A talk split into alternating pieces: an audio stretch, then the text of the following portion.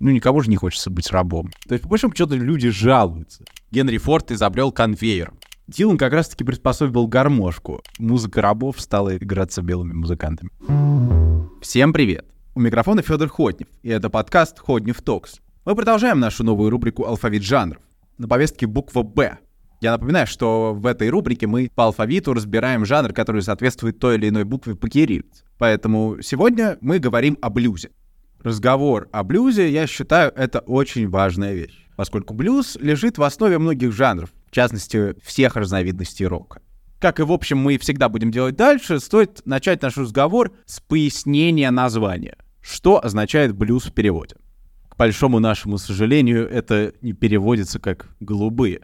Но, скорее всего, название происходит от английской идиомы «blue devils», что в переводе на русский означает «тоска зеленый» или «хандра». Ну, в общем, блюз, конечно, это грустный, тоскливый и так далее.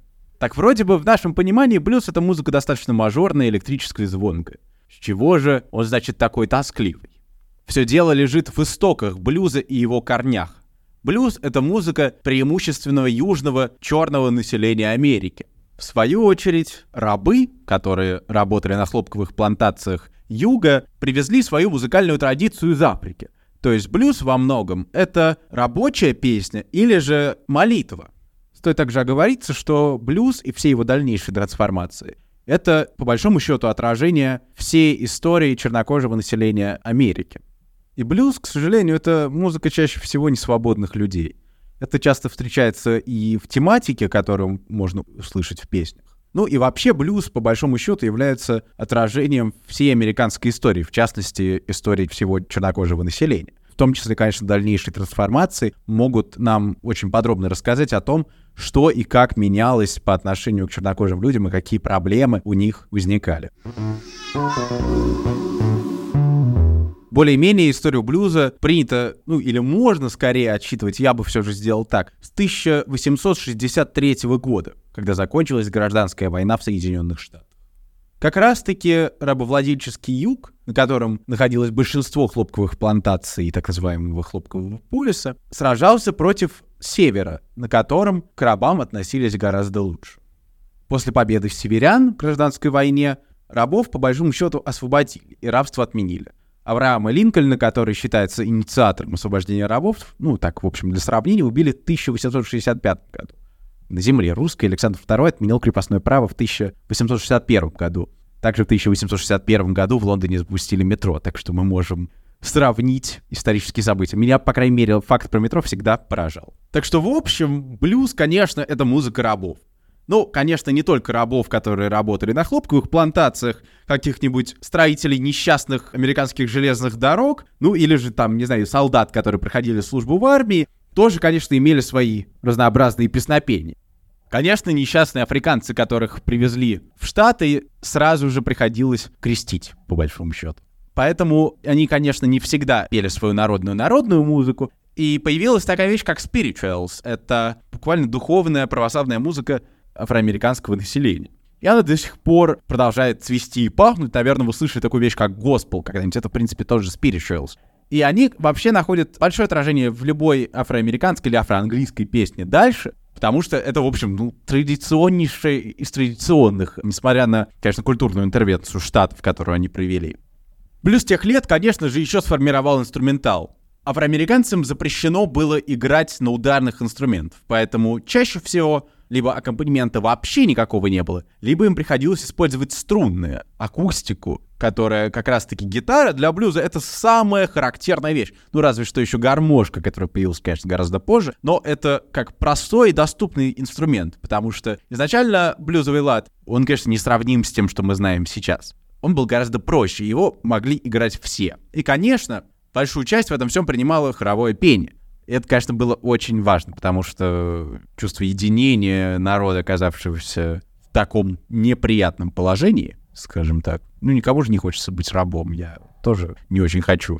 И музыка как раз-таки давала людям эту возможность. Если вы мне позволите, я еще процитирую одну прекрасную книжку 1984 года Джеймса Линкольна Коллера «Становление джаза». Это вообще такая культовая книга. В частности, когда она попала в Советский Союз, люди прям сходили с ума по ней, потому что гласность уже можно какие-то западные книги, значит, читать, особенно про джаз. Он, в общем, всегда был такой очень странной темой для советской власти. То его запрещали, то его разрешали. Но, в общем, переходим к отрывку. Многие из тех, кто пел трудовые песни, жили в лагерях лесорубов или в палаточных городках строителей железных дорог, где свободное время заняться было нечем. Естественно, что по вечерам люди пели. Я уже говорил, что многие негритянские песни могли исполняться в самых разных условиях. Одни и те же песни звучали на хлопковых плантациях и в церквях, военных лагерях и на судоверфях. В свободные часы негру в первую очередь вспоминались трудовые песни, и он их пел. Где-то каким-то образом из них родился блюз, Новый, более совершенный вид музыки, призванный рассказать о чувствах и чаяниях трудящихся, мужчин или женщин. Трудно сказать, когда это произошло. В общем, какая-то эта неопределенность во времени и в месте, где зародился блюз, добавляет ему какой-то чуть большей загадочности. Конечно, когда мы думаем о всех этих религиозных корнях и африканской магии Вуду, например, ну это уж совсем за уши притянул, эта вот загадочность как раз-таки играет ему на руку. Хотя я бы, конечно, отслеживал блюз ну, плюс-минус 60-х, 70-х годов 20 века для ясности. Хотя, конечно, о месте конкретном, где он появился, говорить сложно. Предположительно, это, конечно, была дельта реки Миссисипи. К сожалению, блюзовые ноты дошли до нас в не очень большом количестве. К сожалению, музыканты, которые играли блюз, были чаще всего не очень грамотны. Это, правда, большая проблема и беда. Но, тем не менее, можно найти, попытаться. Я, по крайней мере, нашел какие-то обложки нот блюза приблизительно датированных 70-ми годами того же 19 века. Но в любом случае блюз, как жанр, уже прям появился-появился в 20 веке. Стоит еще рассказать о том, что происходило вообще в Штатах в 20 веке и в его начале. Штаты вошли в него очень громко, заявив о себе. Конечно, это большой промышленный бум, которому способствовала Первая мировая война. В отличие от европейских держав, которые угробили полностью всю свою экономику и все свое мужское население на бессмысленной мясорубке, Штаты отправили свой экспедиционный корпус и провоевали всего полтора года. Конечно, война шла даже на чужой земле, поэтому после войны, а в Германию репарациями, а своих союзников военными просьбами выплатить деньги, которые те им задолжали во время войны, начался экономический бум. Генри Форд изобрел конвейер, производство безумно ускорилось. Первые автомобили Ford T1 начал производиться в каких-то гигантских количествах. Общее усиление темпа жизни способствовало, конечно, возвышению штатов и их влиянию на культуру. Это все началось именно тогда. Да, Голливуд открылся, по крайней мере, начал формироваться в том виде, в котором мы его видим. Конечно, 20-е годы — это так называемая эпоха просперити, эпоха благополучия, достатка и, в общем, конечно, денег — и, конечно, когда много денег, требуется большой спрос на раз всякое развлекалово. Потому что люди, конечно, хотят эти деньги куда-то тратить. В частности, это связано с появлением и даже уже более или менее приличным развитием граммофонной записи. Звукозаписывающие компании буквально бегают по югу Соединенных Штатов в поисках новых талантов и певиц. Так значит, только в 20-е годы 20 века мы можем сказать, что блюз наконец-то вышел и поднялся из гетто на новый уровень и ворвался в буквально зарождающийся шоу-бизнес. Кстати, я, в принципе, сказал, что стали популярны блюзовые певицы, а не певцы. Это очень любопытно, потому что мы как-то привыкли, что блюз все же как-то чаще всего поют мужчины. Но именно в 20-е годы 20 века, точнее с 21 по 33 годы, ценились больше всего именно певицы. Одной из них стала Морейни наверное, самый главный все же из всех блюзовых певиц того времени, и ее главный хит, скажем так, ну все же, да, наверное, главный, Jealous Hearted Blues 1924 года. Давайте его послушаем.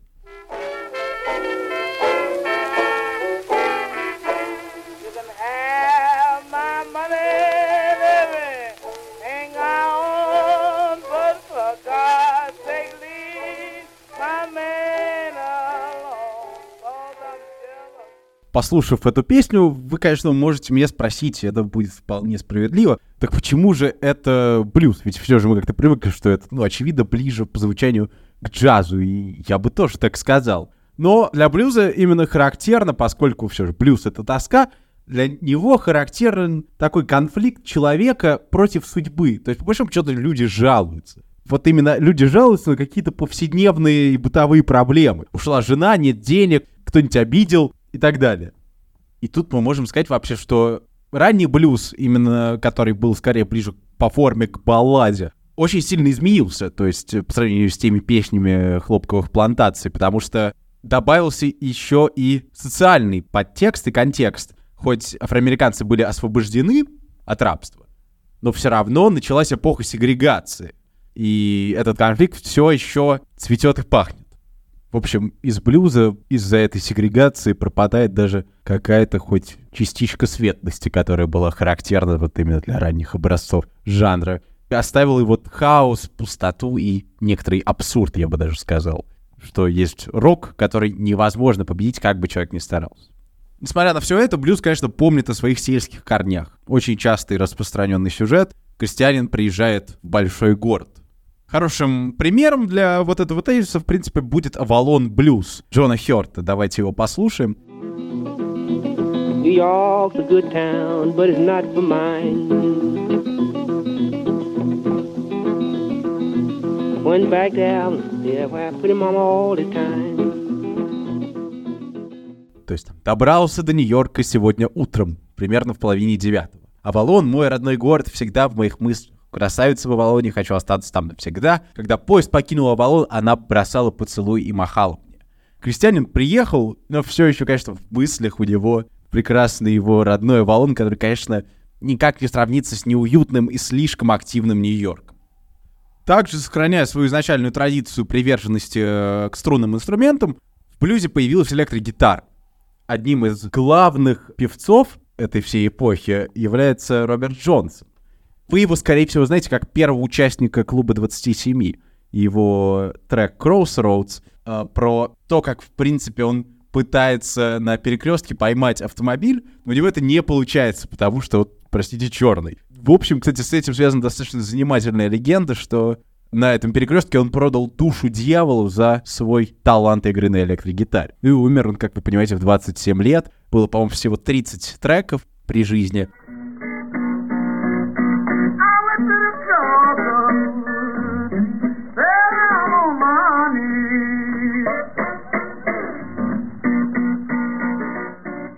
Влияние Роберта Джонсона, конечно, отмечали такие гиганты, как Элвис Пресли и Боб Дилан они, в общем-то, по большому счету тоже играли блюз, правда, уже белый. Дилан как раз-таки приспособил гармошку. Гармошка очень тоже характерна для блюза, так как это простой, доступный инструмент, на котором легко играть, и Боба Дилана без гармошки представить фактически невозможно.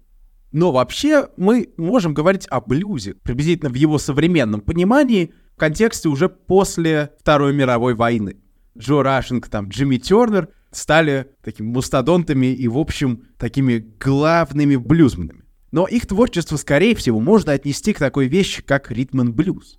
Именно ритм блюз в первую очередь приходит людям в голову, когда они слышат о блюзе, на самом деле. Потому что редко кто задумывается о такой вещи с хлопковых плантаций. Но тоже, тоже любопытно. Тем не менее, тематика блюза приблизительно осталась той же самой. Люди никогда не забывали свою, так скажем так, карнавальную поэтику и, в общем, воспевали такие низменные вещи, чаще всего сексуальной тематики. Например, известнейший Мэдди Уотерс, у него был такой персонаж Хучи-Кучи Мэн. То есть Хучи-Кучи — это такой сексуальный провокационный танец, приблизительно напоминающий чем-то танец живота, который, конечно, все же вышел из веселительных заведений Соединенных Штатов Америки как раз-таки в 19 веке me by my hand, then the world will know that I'm a hoochie coochie man. Well, you know I'm here.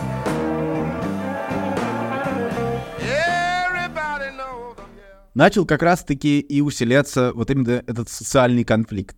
Блюз, в принципе, достаточно воинственно относился к государству. Это, в общем, и переросло в дальнейший рок, как музыку протеста изначально. Поскольку афроамериканцам, конечно, приходилось постоянно быть прагматичными, чтобы выживать в тяжелых условиях, а российские законы, которые бушевали в тот момент в Соединенных Штатов, создавали такой нигилизм по отношению к социальным нормам. Но именно для дальнейшего повествования стоит отметить именно попадание блюза в Великобританию и его трансформации в так называемый блюз-рок. Он уже не был такой чисто черной музыкой, его играли белые музыканты, и, конечно, правда, в Великобритании. То есть для блюз-рока характерны вот эти протяжные гитарные соло, как у Yardbirds, и, например, длинные импровизации.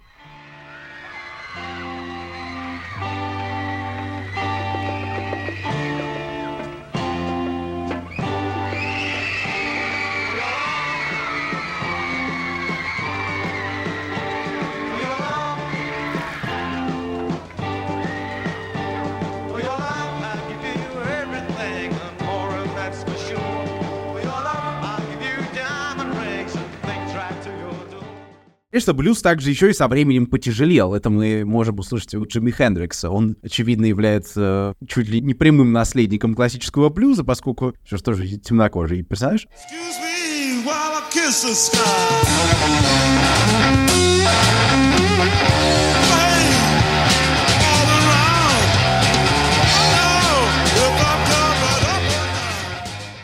Кстати, блюз также играют и сейчас часто его очень сильно маскируют, например, в гаражном роке. Там даже и тематика чаще, и проблематика чаще всего похожа. Ну, например, White Stripes, авторы хита Seven Nation Army.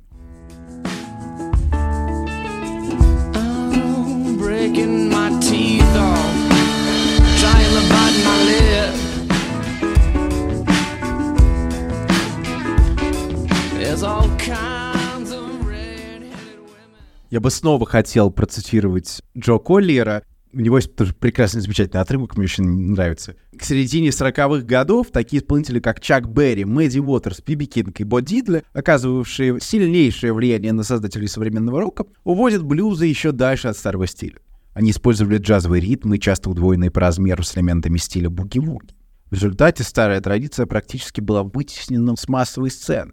Лишь горстка молодых людей старалась имитировать музыку в традиции кантри-блюза — который в то время продолжал записывать на пластинке разве что Джон Ли Хукер. Но культурная среда, пишет Джордж Линкольн Коллер, породившая блюз, исчезла. Плантации, трудовые лагеря и бараки каторжан уходили в прошлое. Американский негр уже не чувствовал себя совершенно оторванным от основного течения американской культуры. Сосуд, в котором течение многих поколений хранились африканские традиции, был разбит в дребезги. Что в итоге? Среда блюза ушла, то есть сменилась эпоха послевоенные переживания после Второй мировой войны никак не сравнятся с переживаниями рабов на хлопковых плантациях. Я снова вернусь к этому сравнению. Ну и, конечно, плюс полностью изменился. И вот я вначале говорил, что на нем можно проследить всю американскую историю. Конечно, это так. И в конце он даже вышел за пределы американской истории. Он попал в Великобританию, он попал в Советский Союз, конечно, гораздо позже. В общем, повлиял на ту музыку, которую мы сейчас слушаем, слушаем чаще всего в русской, в советской вариации блюза. Он, кстати, супер прижился, потому что, в общем, блюз-рок в стиле Led Zeppelin и Эрика Клэптона, ну, в Led Zeppelin его принес Джимми Пейдж, как считается, который бывший участник Yardbirds. В общем, да, они очень легко, и в какой-то момент они попали в СССР, и, конечно, машина времени, зоопарк и какой-нибудь ранний совсем крематорий поигрывали и очень часто ссылались на традиционный классический блюз-рок. Конечно, у них совсем другая проблематика. Ну, конечно, да, там есть и момент противопоставления себя власти. Ну, хотя, не знаю, у зоопарка, кстати, у них очень много как раз-таки про насущные бытовые проблемы. Как раз-таки ушла жена, напился, упал, подрался и так далее. Так что вот, к Науменко есть какие-то вопросы.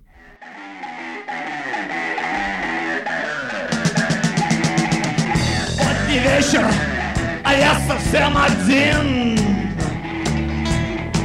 Еще один субботний вечер, а я совсем один. Кстати, сильное влияние блюза отмечают также и панк-музыканты. Например, всякие MC5, Stooges, Captain Beefheart или The Sonics Have Love Will Travel можно послушать.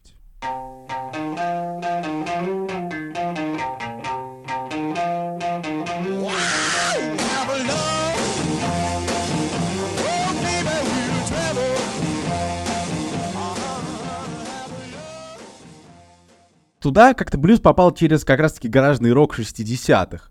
Но на самом деле, мне кажется, что он в какой-то момент возвратился и ожил ближе к 90-м годам, как раз-таки с упомянутыми мной э, The White Stripes или, например, The Gun Club. В общем, позже блюз и панк-блюз Конечно, все дико смешалось именно в 90-е, даже к концу 80-х. Это все дико смешалось, как и любые жанры. Поэтому в дальнейшем, когда мы будем говорить о каком-либо жанре, чаще всего с ним происходит что-то непонятное вот именно в этот временной промежуток. Ну вот, мы, в принципе, с вами обсудили достаточно большое количество вопросов, поскольку вообще блюз — это, правда, очень большая тема, я постарался о нем максимально кратко рассказать, и не скомканно, надеюсь, и уместить как можно больше информации. Возвращаясь к моим словам про отражение американской истории, также отношение к темнокожему населению. Это все, конечно, правда. Вы можете понять, как блюз, ну, во-первых, он в какой-то момент, извините меня, стал музыкой белой, а не считая его музыка рабов стала играться белыми музыкантами. Это очень смешно, мне кажется. У микрофона был Федор Ходнев. Я буду очень рад вашим комментариям, предложениям и дополнениям. Если вам кажется, что я что-то упустил в этом рассказе, либо вам хотелось услышать какой-то момент поподробнее, вы, конечно, можете оставить это в комментарии на любой доступной платформе, на которой вы слушаете этот подкаст. Это был подкаст Ходнев Токс и Паприка Магазин. Всем пока. thank you